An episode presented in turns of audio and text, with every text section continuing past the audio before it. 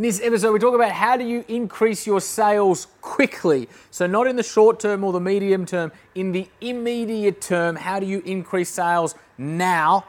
And secondly, we take a second question today. We take a question around how do you onboard your first few staff members while ensuring the quality that hopefully you care about so much stays in play. 28 and I'm trying to shape history. Pulling from the sky for some strength to take with me. Line up the stars, uh, fly away quickly and push the world forward like a tidal wave hit me. I ride the wave swiftly, I fear no man. Check my titles, mate, quickly. Came from the sky with the light of day in me and grew my own. Funniest person on our team. I don't want to give anyone a big head, but I have I think I know who. Who? Maybe Grant. Yeah, GL. Yeah. Yeah.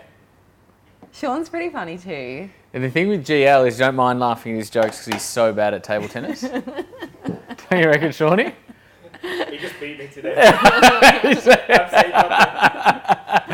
taking the higher road. Rosie, what is our question for the day? Okay, today our question comes from Carly from Instagram. She says, Jack, if your business was struggling to keep sales numbers high, what would be some immediate things you would do to make large amounts of very quick sales? Yeah, large amounts of very quick sales. Just a small ask, Carly. So, what I would do is I would uh, l- go through and revise your entire marketing and sales process, right? What I've found in situations like this where you need to make a substantial change, or you need to affect a substantial uplift. The substantial uplift probably won't come from a substantial change. Why? Because you need to do it quickly, right? Like the medium term, well, short term as opposed to immediate term. Short term stuff is I'd look at product to market fit, I'd look at the brand positioning, I'd look at why people aren't buying, I'd do a lot of consumer insight type stuff. Carly, you don't have time to do that if you want to see a massive spike in sales quickly, right? And so if you want to see a massive spike in sales quickly, while doing all of that in the background, maybe 25% of the time, right? Look at the positioning, look at why people aren't buying, look at the products themselves. Do we have products market fit? And in order to sort of substantiate or validate any of your thinking or any of your assumptions around any of that, speak to your consumers. I understand uh, it's a product based business. So if given that it's a product based business, you might need to go and talk to the retailers that you retail through. Whoever it is that buys your stuff, um, go and do that, right? But that's the more short term, medium term stuff. In terms of the immediate term stuff, um, what you would do is this look at everything you do from the ads that you have online to the brochures that you send to retailers to the brochures or the landing pages or the collateral in whatever form that might be that presents your products. Uh, look at all of it, right? And then look at how we're generating leads and what is the conversion from uh, contact to lead. And then what is the conversion from lead to qualified lead. And at each stage of the process, there will be things that we are, you are doing in order to move somebody through the buying journey. I would map that out, right? There's probably a sequence changes in every business, probably a sequence of from lead, well, from from awareness through to sale, there's probably a eight to twelve, maybe fourteen step journey. Like we have this ad on Facebook, they click on this ad on Facebook, they go to a landing page. From the landing page, they go to this page. From this page, we ask for these details. From that page, they get this, and then we call them, and then we get the, you know, what are the different steps and stages of your marketing and sales customer journey? And then I would dissect and like pull apart every single stage. Because if you can increase the effectiveness of eight you know let's say there's eight steps in your process you increase the effectiveness of each of those steps by say 5% that's 40% cumulatively. In fact probably more if you compound the 5% if you want to get really technical. Uh, and therefore uh, you will see a substantial increase in your sales figures by going through and making what might seem to be relatively minor tweaks, but you make relatively minor tweaks along the journey and it results in that substantial uplift that you're looking for. So I'd go back to basics, right back to what is the what does a person see when they know nothing about us? What do they then see when we start talking about who we are? What do they then see when we call to action to generate a lead? What then happens when after they've, you know, progressed through our lead funnel, whatever that might be? What do we do through a sales process? If, if it's a three or four stage sales process, can we make it a two stage sales process? Are there things we can do around pricing in the immediate term in order to generate more sales in the immediate term? Are there more favorable payment plans we can put in place? Right? There's like it's an infinite number of different tactics, but you will know what, well, you will get greater visibility as to what they are when you look at your entire process, strip it apart, and rebuild it. That was a good question. That was a good question. That was a good question. Thank you for that, Carly. I think we should do another one. Two questions in the one episode. How are we going for time? Mm, about five minutes in. Okay. We'll do do another one. We'll do it quickly. Okay, I don't think that's possible, but we'll see. So Shorty just stopped filming because he thought that we were done. but we're not. We're going to the second question, Shorty. Pay attention. Okay, so this one's from Nikki. She asks, My partner's a tradie, not an entrepreneur, but we get so much value out of your advice, Jack. Could you please advise the best steps for him to take when he needs to add another staff member? How does he ensure the quality of work continues if he removes himself off some of the jobs? Yeah. And would one of your programs suit his business? I love that last question, but in particular, you, you, you bottle the standards, right? So, Nikki, your partner would nothing nothing that exists in anybody's mind is um, how am I, what am I trying to say?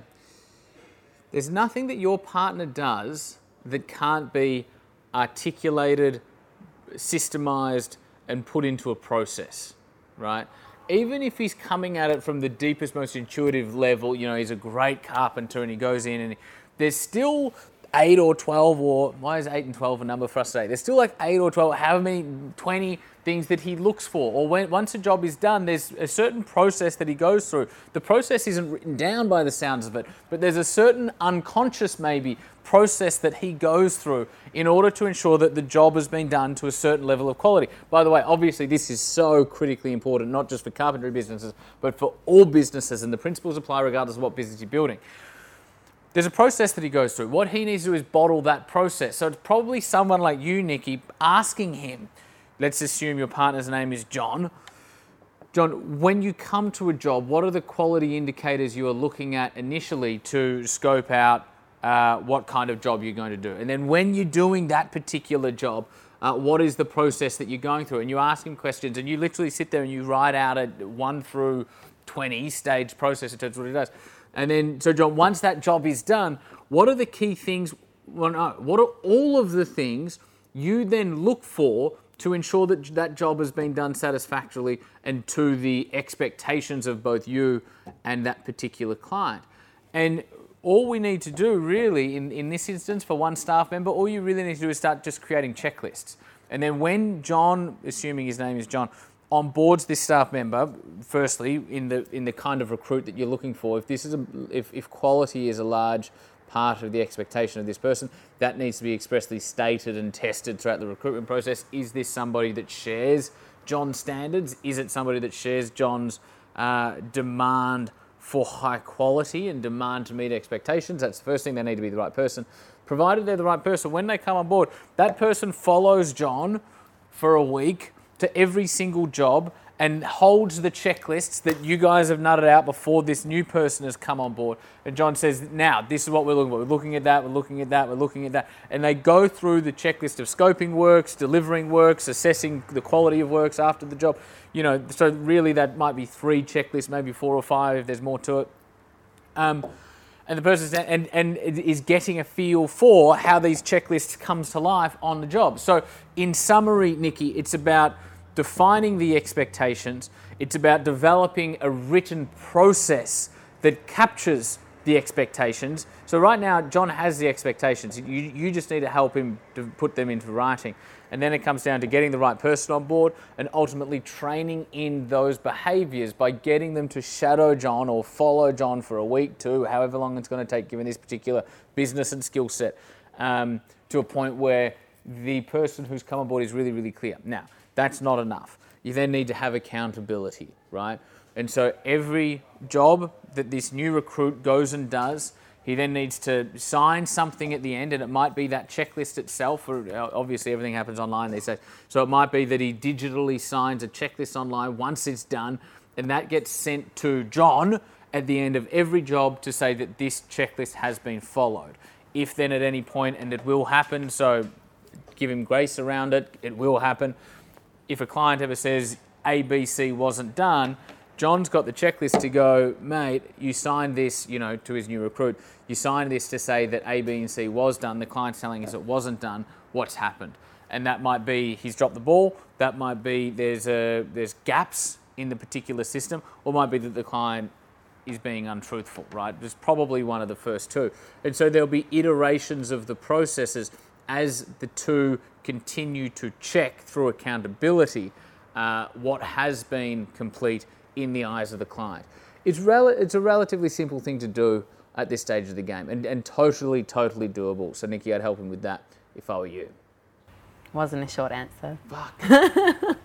It's I don't, fine. I don't know if I can do short answers. I know, answers. I know. I just my well, see, this is where expectations come into play, Nikki. When I say, "Oh, I'll do a short answer," everyone gets let down because I never do it. So it's always about setting up the right expectation.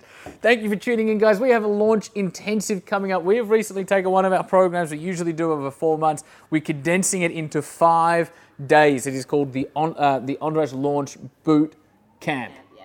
The Launch Boot Camp would be an easier way of saying it. Um, and it's coming up super soon. Uh, if you are interested in, you know, if you're an early stage business owner or you haven't yet started and you're looking to become an early stage business owner and you're looking to get advice and education around all of the fundamental building blocks as to how to build a great company, how to achieve product to market fit, uh, how to leverage your marketing, how to develop a sales process, how to define the vision, mission, values of your company so it's got a DNA and it's got an ethos and it's got a brand that truly speaks to people and touches the hearts and minds of your audience, uh, then this is the five days for you. If you're interested to learn more about it, just type yes into the comments below. The lovely Rosie will reach out to you uh, and have a chat to see if that's a conversation worth having. Guys, thank you tuning. Thank you so much for tuning in. We look forward to seeing you next time.